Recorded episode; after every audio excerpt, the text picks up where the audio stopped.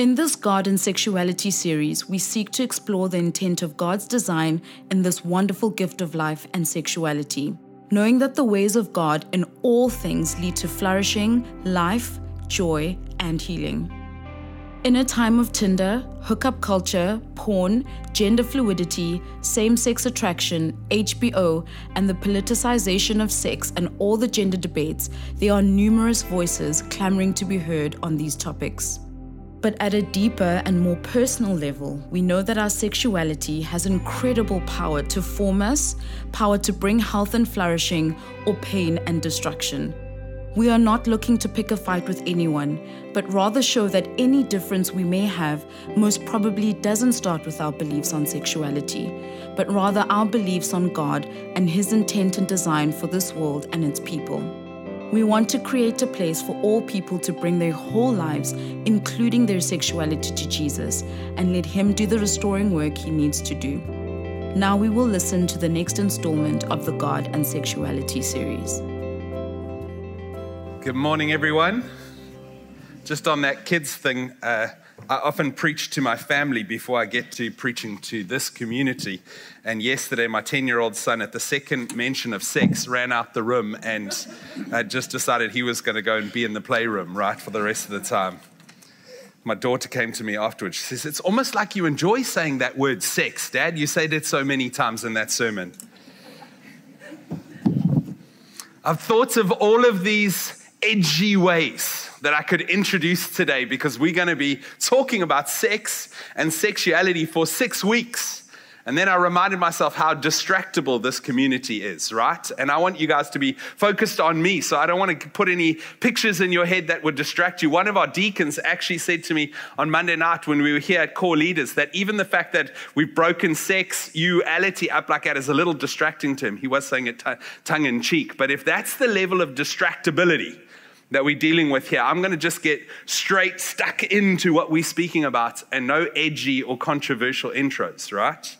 But I do want to quickly start by expressing just something of my pastoral kind of anticipation and actually, to be honest, joy that we are getting to this conversation. Some people might be feeling like, man, are we really having this conversation in church? What are we going to say? Ah, and I can understand that. But to be honest, as I stand here today, there is nothing but a sense of God, thank you that we're getting to this conversation. I genuinely believe with all of my heart that this is going to do your people good. That this is going to be a great series for us to get into your will and your purpose. And we're going to see people set free and we're going to see people living in the lights and walking in greater freedom. And I'm so excited about that, right? Because as I've spoken to so many of our people over the last weeks and months and even years, there are so many people, parents, that are looking for answers and helping their children on matters of gender and individuals that are trying to reconcile their personal grapples with matters of sexual orientation and practice with the scriptures that they read in their Bibles. And students are frustrated and, to be honest, often fearful around the mocking and vitriol and cancel culture that they are facing on campus for holding to an Orthodox Christian point of view on sex and relationships.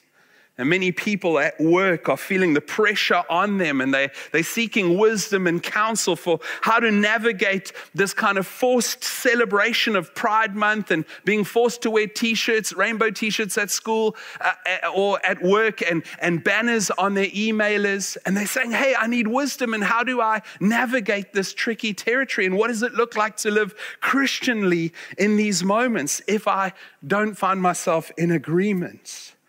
Unfortunately, one of the saddest things for me personally to observe is how many people are suffering in real silence and often in great isolation as they find themselves apprehensive, feeling apprehensive about speaking to others about their secret sins and their addictions and their lusts and their orientations. This is marrieds and singles right here in our community. Because these matters, every single one of these matters of sexuality, they touch at a, a very deep place in our souls, right? Loneliness, body image, lust, desire, aging, wounds, trust issues. And as I speak to these people, one of the things that becomes so very clear to me is that we're all dealing with areas of brokenness in our sexuality. And, and that makes complete sense because none of us is perfect. So none of us should expect to be perfect in the area of our sexuality either. But here's the second thing that happens immediately in my heart. Immediately, just this truth jumps to the fore for me that God has the answers for us. God has the answers for us. And as with everything else, we can come to Him and we can trust Him. And we can trust His word. This whole series is rooted in God's design and a confidence that God's ways ultimately lead to life. That's what we believe. And if we believe this, we should experience a, a faith filled anticipation rising up in us that we are going to be well served in these coming weeks in this sexuality journey. As Ian so powerfully reminded us last week, right? Jesus made the huge truth claim that he is the way, the truth, and the life. And we believe that with all of who we are. We fully believe that he has a, a way for us to walk in, he has a truth for us to subscribe to and live by, and he has an abundance of life for all of us to experience. And as he makes that truth claim, he doesn't do so exclusive, he does that with an invitation for us to come to him.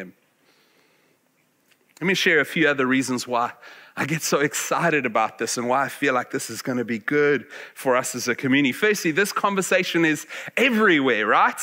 It's everywhere. Sexuality is one of the biggest topics in media and online, in our education institution, in our schools, and in sport today, and even in the workplace. It's, it's everywhere. This is a conversation that's every, that everyone's having, and it's a conversation that we as Christ followers need to join in on. The second reality is that it can be confusing. It can be confusing, the, many of these conversations. And we, we therefore need to be informed as Christ follows and gain biblical clarity on these matters. The sexuality landscape is changing so quickly in the world that sometimes it can be hard for us to keep up and use the correct terms for everything. Never mind gain clarity and understanding and, in a sense, take a perspective on these things, right? We as Christians, along with many others in the world, we can often find ourselves a little stuck, not knowing what to say, not what not to say. Maybe not knowing what to believe and what not to believe about these matters, when to take a stand for what we believe in, and when to just rush in with grace and embrace.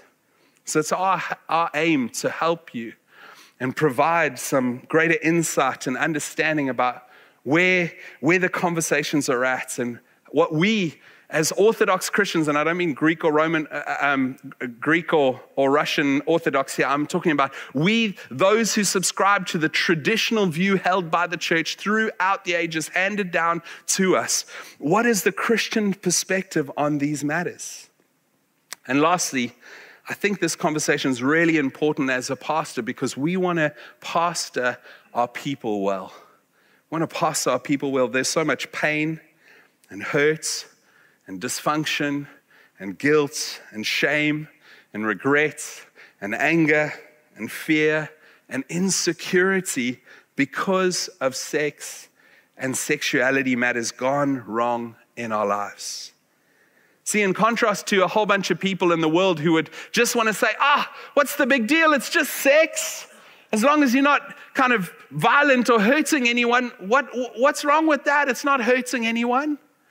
To, to contrast that, I want to say, I think I can confidently say we've all been hurt by sex. Who hasn't been hurt by the implications of sex, either personally or secondhand, right? Adultery, divorce, sex addiction, body image insecurities, pornography, suicide. Almost all of us can speak of hurt in one of these areas caused in our life or in the life of others around us, dear to us. And there is so much pain being experienced in the area of sexual orientation and gender identity. And it's, it's not just out there, it's in here in our community. And to be honest, it breaks my heart. These are such weighty matters for those who are facing them. And yet, it's so often a lonely place for so many. And so we believe that we are called as God's family to, to be a people who, who come around more equipped and more ready to walk with these people that are facing these challenges. That's what God calls us to. But there are also so many lies being promoted as truth in our world today, and my heart breaks because of the pain that these lies are causing.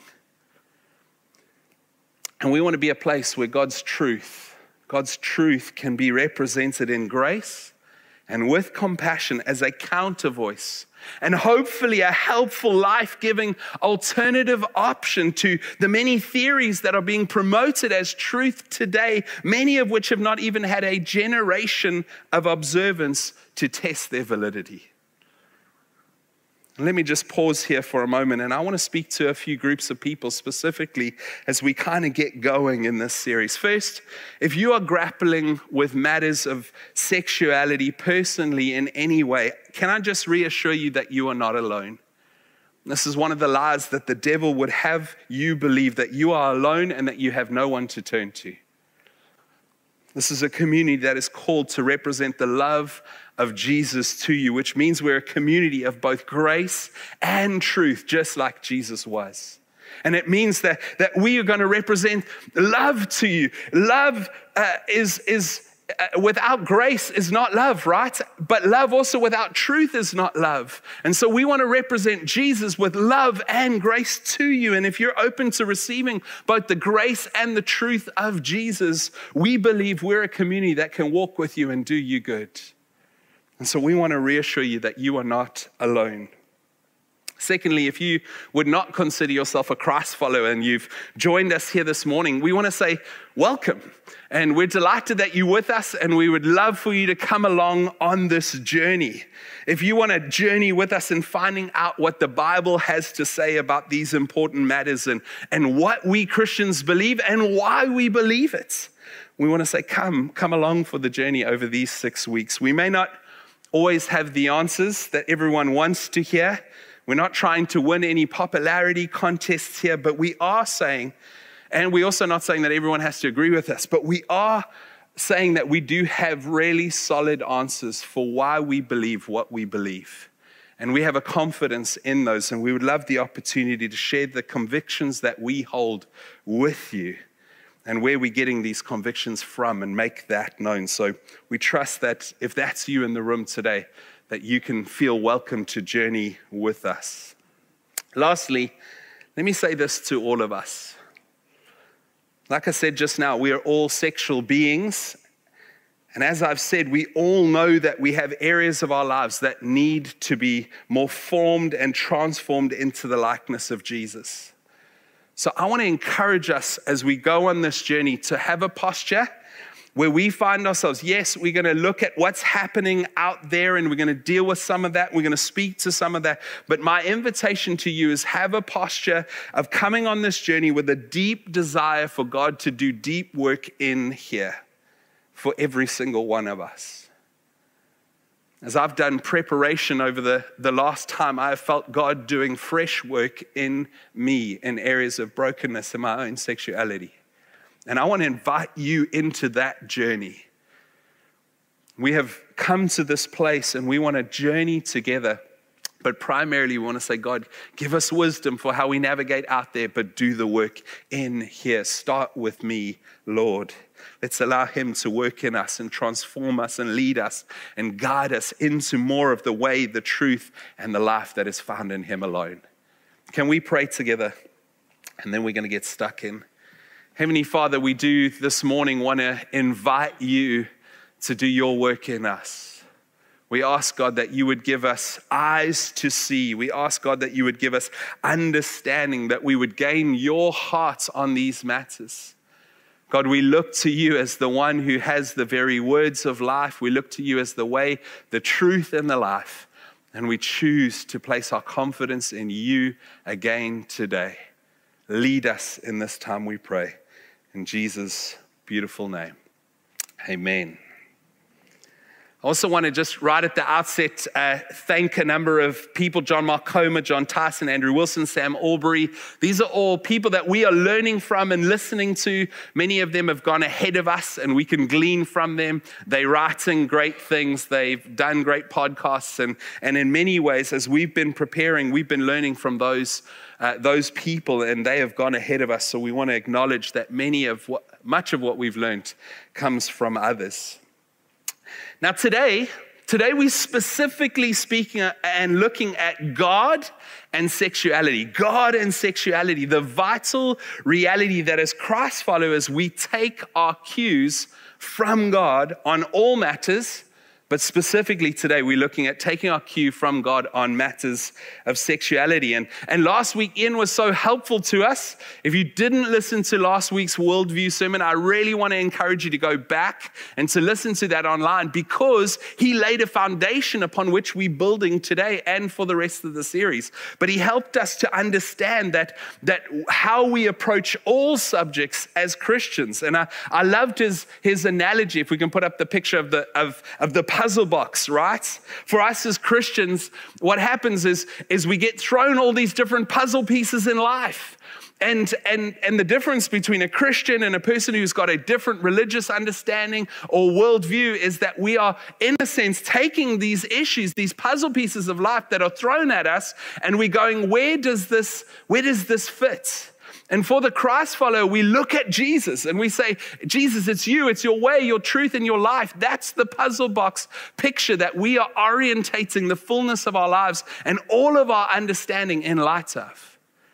And the reality is that not everybody is holding up their puzzle pieces according to that puzzle box. But for us as Christ followers, that is our worldview. Jesus, the way, truth, and life is the puzzle box picture that we are choosing to live in light of. And we want to position each puzzle piece, each issue and matter that is thrown at us as Christ followers in view of that puzzle box picture. We believe Jesus is the starting point of every conversation, and, and everything else flows from there, right? So here's the big idea. I'm going to read it to you. I'm going to put it on the screen. The big idea for us with God and sexuality, right? As Christ followers, we believe that God has desire, has a design and intent behind the things he has given us. We cannot disconnect our sexuality from this belief. Our culture has tried with the sexual revolution. This generation is living in the pain of this.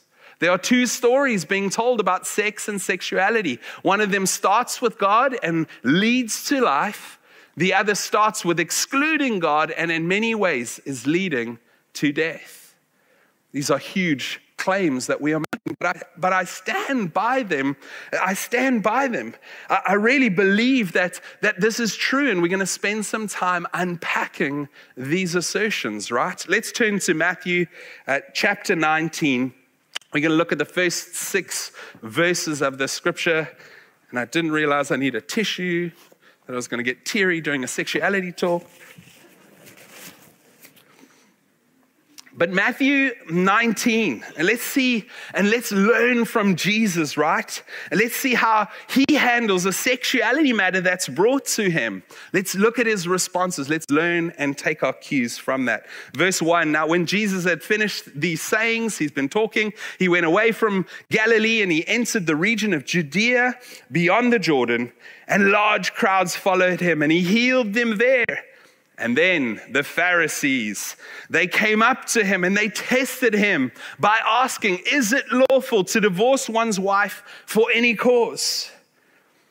Now, just so you have some context for the Pharisees, these are the haters, right, of Jesus' time. And, and, and they are trying to trick him. They're trying to catch him off guard. They're looking to trap him and shame him and expose him and hopefully do away with him. And, and the reality is, I don't think that that's too dissimilar to how many are having the conversation, approaching these subjects today with shame and hate and cancel culture tactics being liberally used rather than creating room for great and genuine conversation, right? And discussion.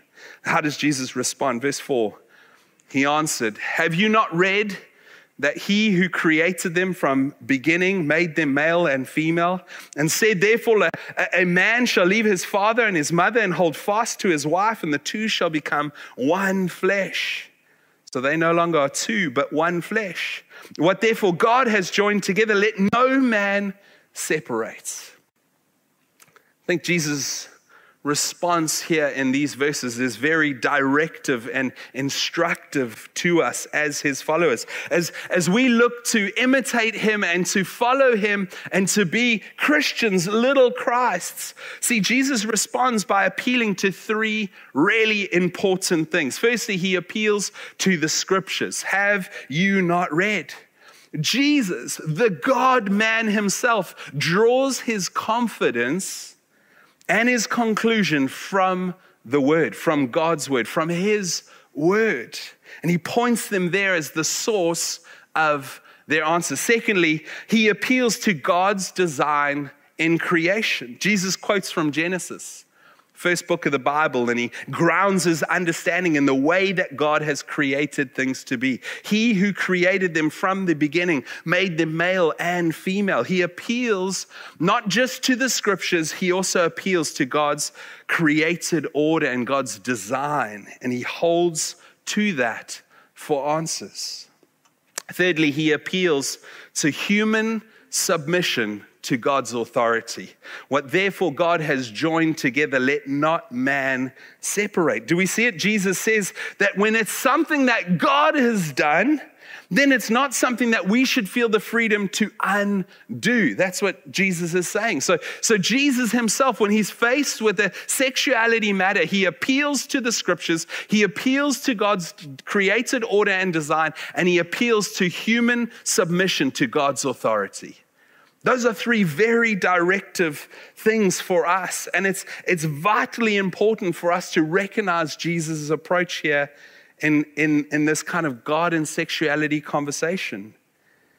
Simply put, when we have a God informed worldview and we have sexuality conversations, we as Christ followers need to stand with Jesus, saying the scriptures are our foundation and our guide.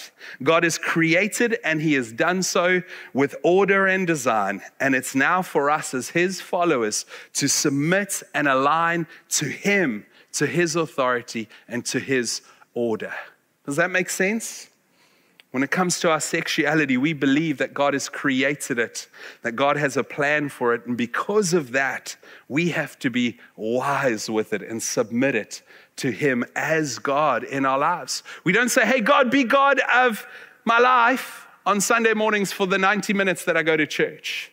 We say, God, be God of my life in every single area, every single area, including my sexuality. This is our starting points.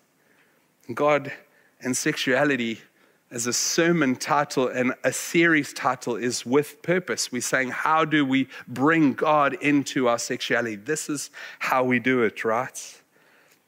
I want to pause here for a moment and not move on too quickly. I want to speak to two big lies that I think have kind of crept their way into the context of the church, even into the context of many people who genuinely want to follow God's word and want to follow God. But these two lies seem to creep in a little bit, and we somehow subtly come to believe them. The first big lie is this that God's word doesn't really understand our culture and our times. You may have heard some Christians saying things like, but the Bible was written in a different time, or surely we have to decide how we apply this more to a modern sexual ethic. To which I would just want to say these words simply look at Jesus. Look at Jesus. Jesus quotes from Genesis, written 1500 years before his time. And, and, and he looks at it as the authoritative word and instruction of God, even for his moment in time. He looks at the word and he says, No, that word had us in mind, and I'm taking my stand upon it. We look at Jesus when we want to subtly kind of go, oh, maybe God's word doesn't understand our culture or our times. Jesus has full confidence in God's word and in God's design, and so should we. A second lie that sometimes subtly we believe is this that God doesn't understand who I am and what I feel. This is This is real. This is pastorally real in conversations that I've had. And in many ways, both of these.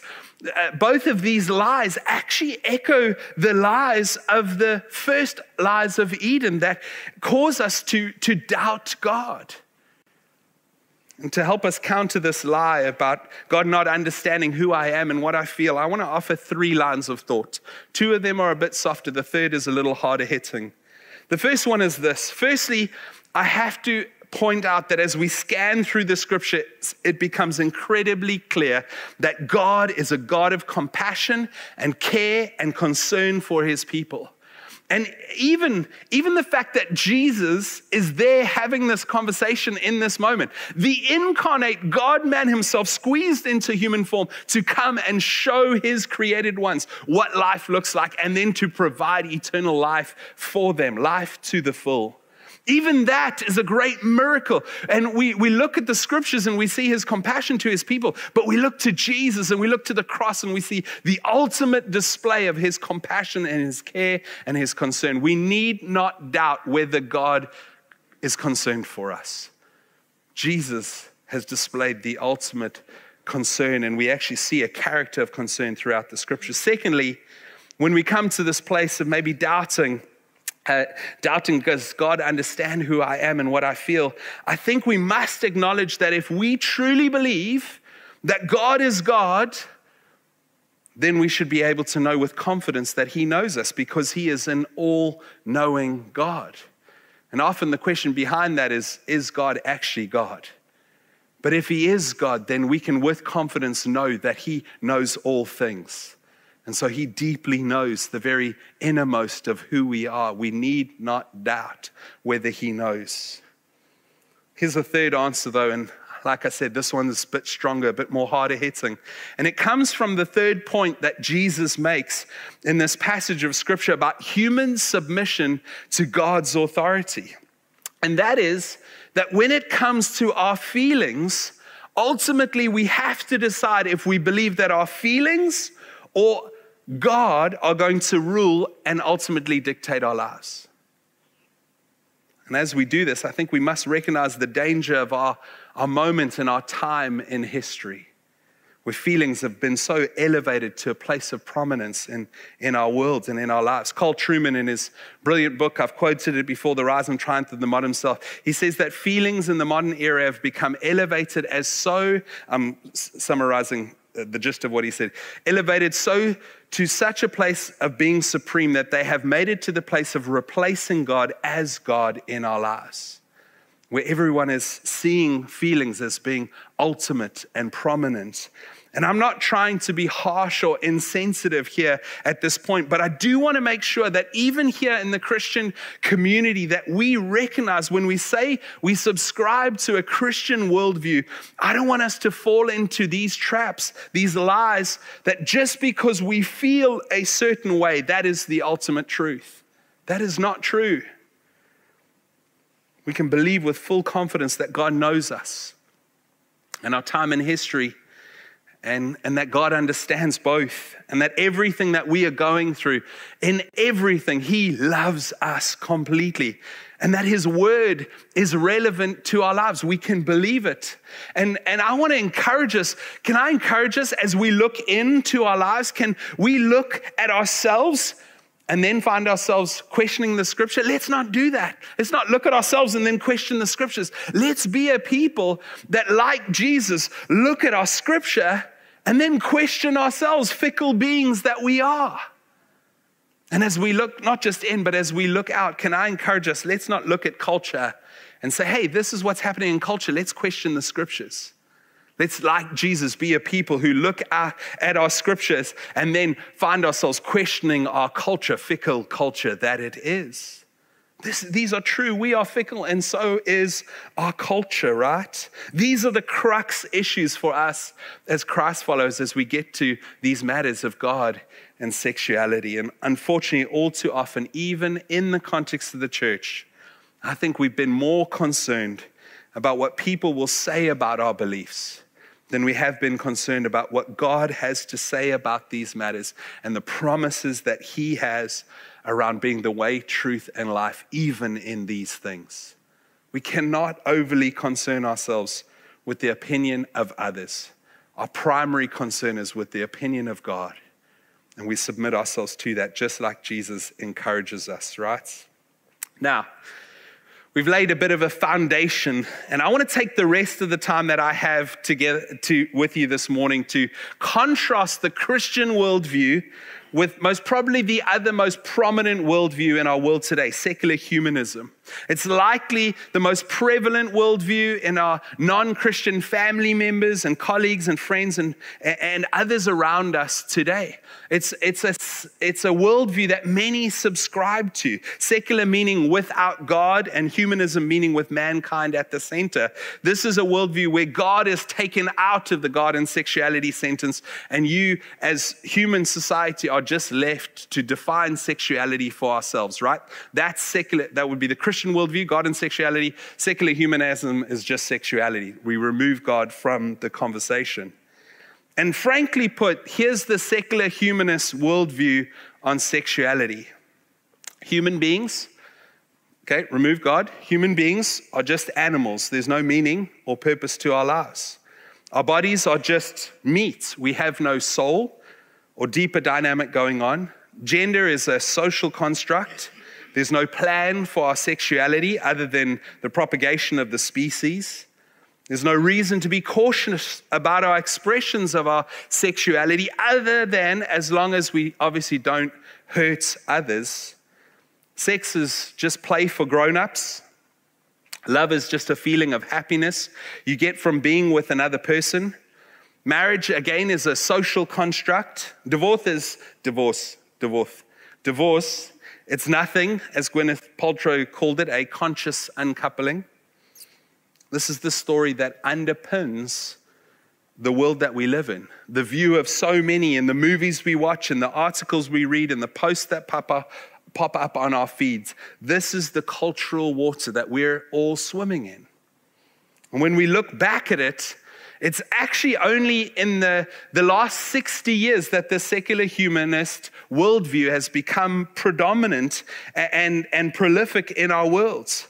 And at no point ever in human history has our world changed more. Obviously, in the areas of technology and the information age, but also never ever in the history of the world have things changed more in the area than in the area of sexuality.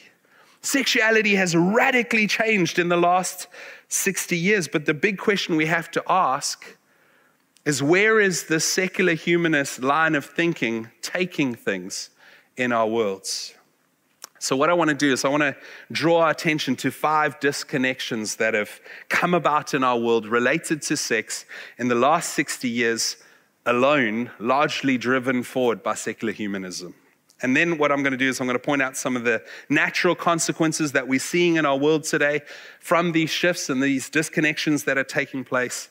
And it's, it's not just us as Christians that are seeing this. I, I must say at the front end, there are a number of others, uh, social commentators and others that are going, these shifts have happened. These shifts are not helping us. These shifts are hurting us. And so I'm not just representing a Christian perspective on these shifts and changes. This is a growing perspective in the world. But here's the first disconnection that happened, right? As kind of people became more inclined to a secular humanist worldview, remove God from the conversation. Let's figure it out for ourselves. In the 60s, sex became disconnected from responsibility for the first time.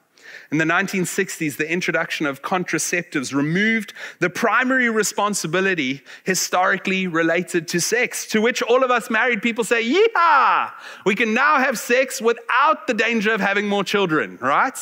Contraceptives have introduced the possibility of that. But for everyone else, very quickly, the primary purpose of sex changed and it became pleasure. It became pleasure with no responsibility. And the results of this disconnection from responsibility, well, we see that. We just look back over the last 60 years and, and we see the sexual revolution getting fully underway in the 60s and the 70s, free love and all the rest.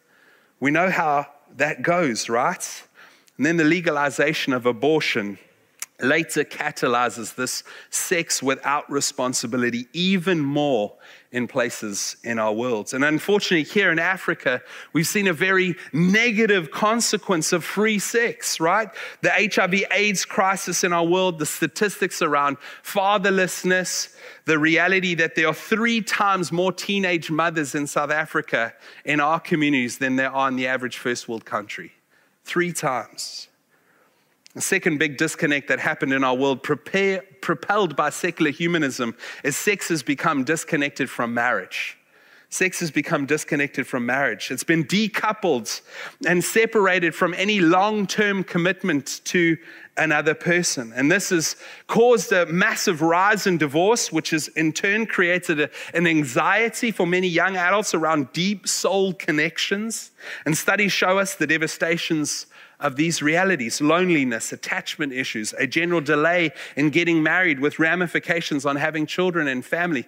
There is great statistics to show us the shifts and changes since we decoupled uh, a, a, commitment to single uh, relationships in marriage. We see these, these statistics, and divorce begets divorce.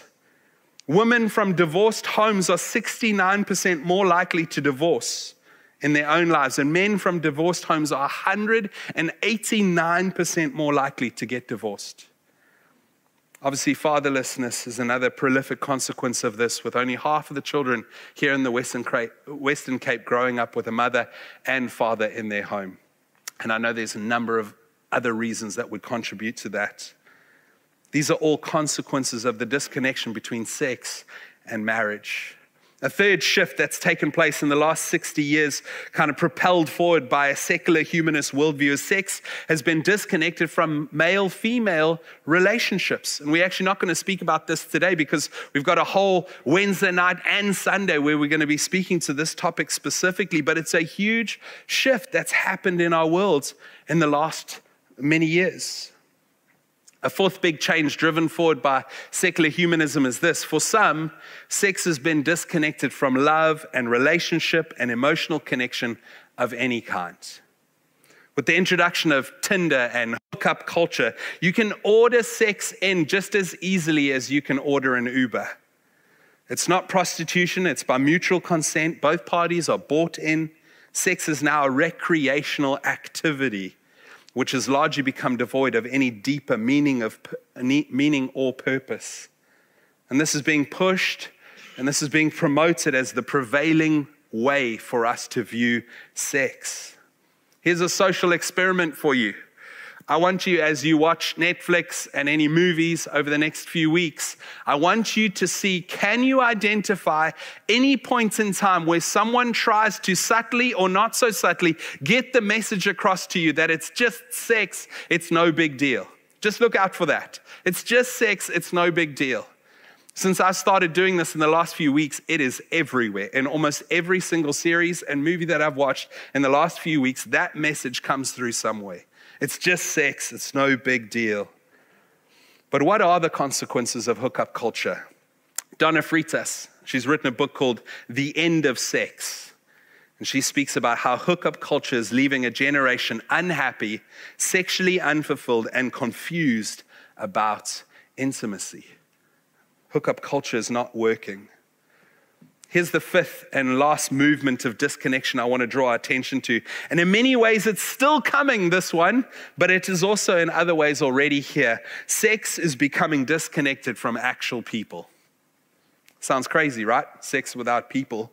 But it's here already. The introduction of, of, of the internet has provided the possibility of easy access pornography, which is highly addictive in nature, but completely an unreality, right?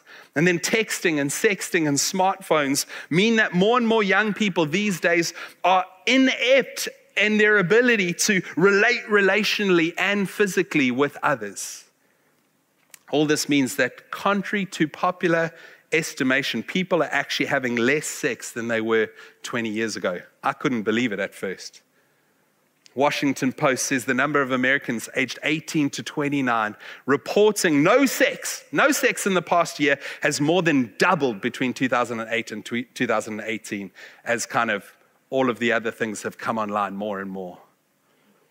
So that's where we are, right? But where, but where are we going? Let's pause and think for a moment. What does this lead to? This remove God, figure it out for yourself approach. What does it lead to? Cue the sex robots. They exist. Just like in the movie Her with Joaquin Phoenix. I can't recommend it, it's a bit dark and weird. What about sex in the metaverse? Virtual reality sex. Let me tell you right now, no doubt to be marketed to us as more hygienic and more responsible and more considerate and reducing GBV and more convenient. And those are all the marketing ploys. It's coming, people sex in the metaverse. Somewhat in disbelief this week, I watched a 10 minute documentary, a short film called 2D Love, which shows how people are creating their perfect anime character and partner in virtual reality and even getting married to a 2D anime character. In this documentary, the guy who's got the waifu, that's what you call your, your kind of anime wife. He's got a waifu, and, and, he says this very telling words. He says, We all strive towards our own personal heaven and perfect place. And the only way we find this is to create it digitally.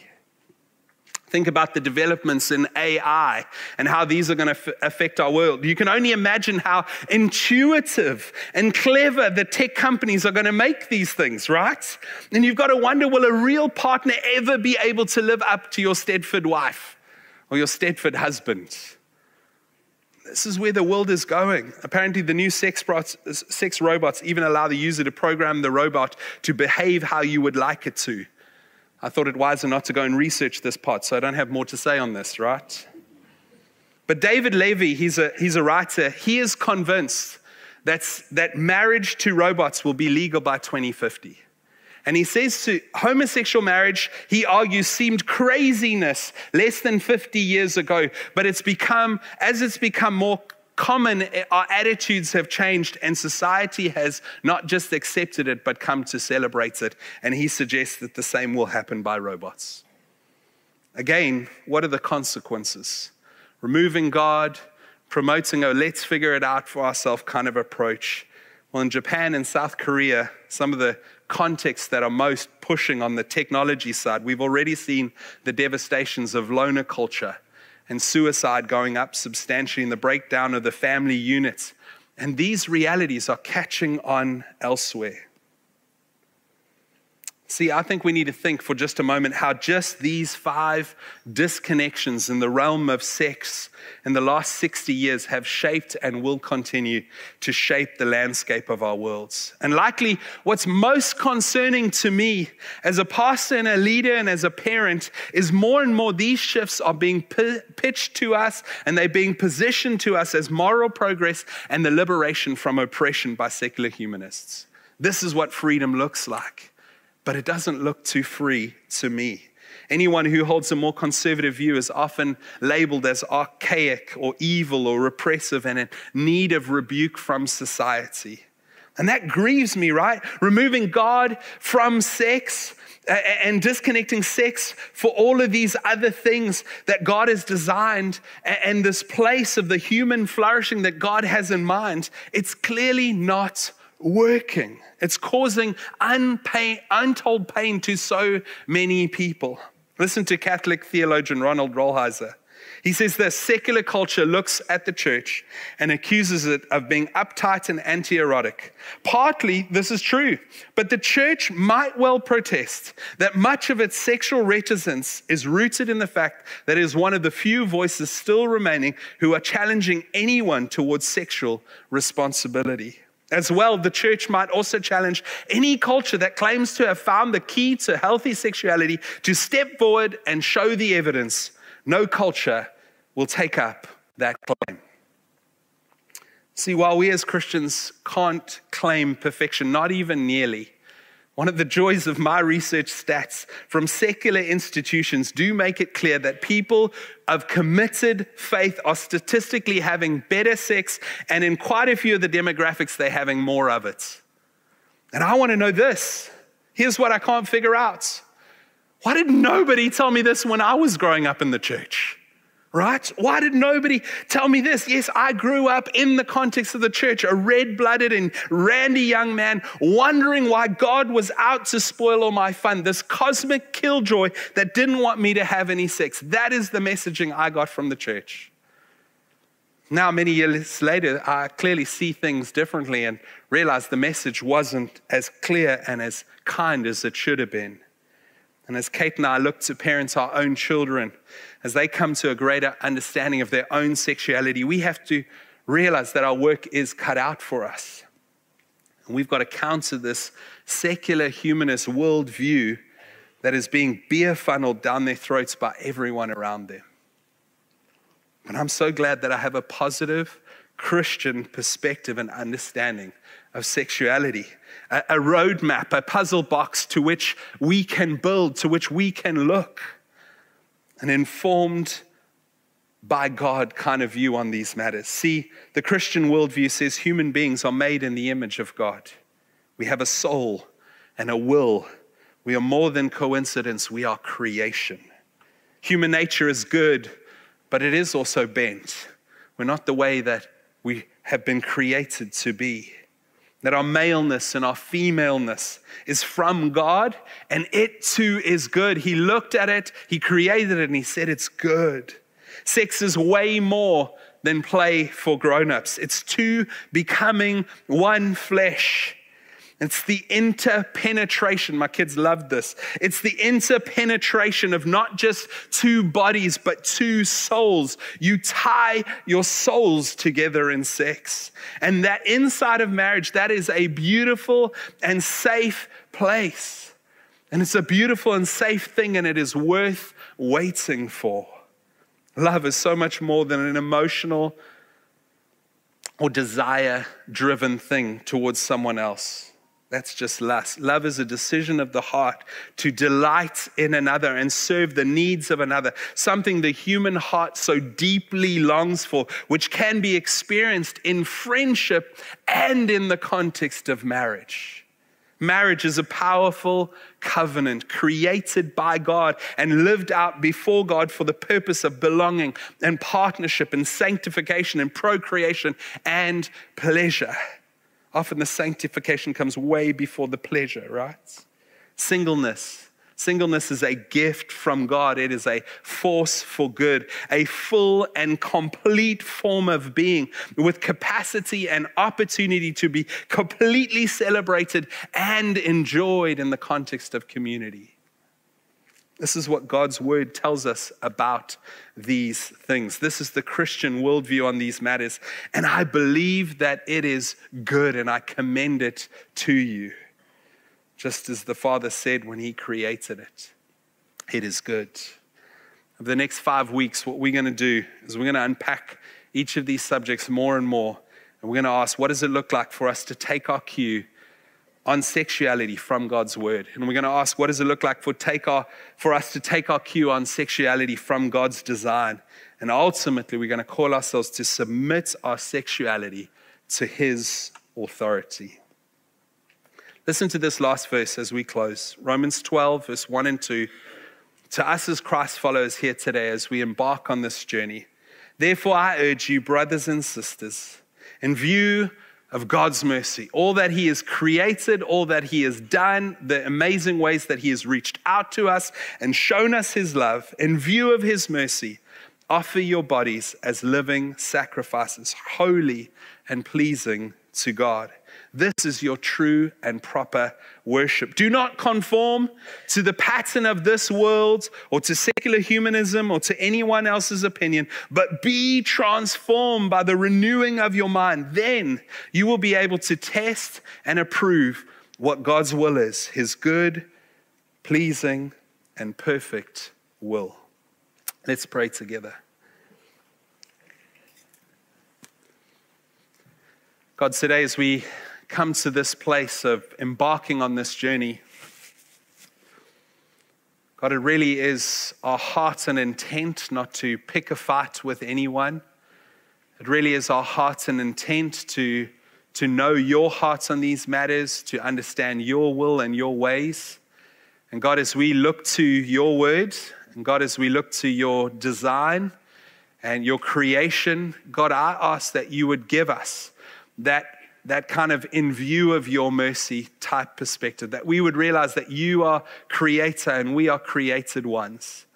And God, that we would not turn our backs on you, turn our backs on our Creator, and try and figure this out. God, we know that you, in your creative order, have plan and purpose. And so, God, we pray that our hearts would ultimately come to that place of submission and alignment to all that you are doing, all that you call us to, the truth of your word, the ways and the will that you have made known to us. And God, as we submit ourselves to you, even in some areas where we may not fully understand, may we choose to side with you rather than trying to figure it out on our own. Give us this great gift of your work within us in a way that it makes it easy for us to find ourselves humble before you and wanting to follow you. That is my great prayer. For those in the room, God, where this subject matter just induces anxiety or fear or concern, for those that are in in the secret place, God holding on to, to addictions or, or forms of, uh, of, of lies that they're holding on to, or feelings of loneliness and feeling disconnect. God, may this community be one that creates a safe place for people to be set free, to process, to work things out. Jesus, I pray not only may we represent your truth, but may we be a community that represents your grace well. We hold to truth, that's the foundation, but may we represent your grace and your embracing arms of every single person as they come to you and they say, Lord, won't you be leader and Lord of my life? And as we submit our will and our ways to your perfect will and your ways, come and lead us on in these days, we pray. In Jesus' wonderful name. Amen. Amen. Can I invite you to stand? Let's sing one last song before we go.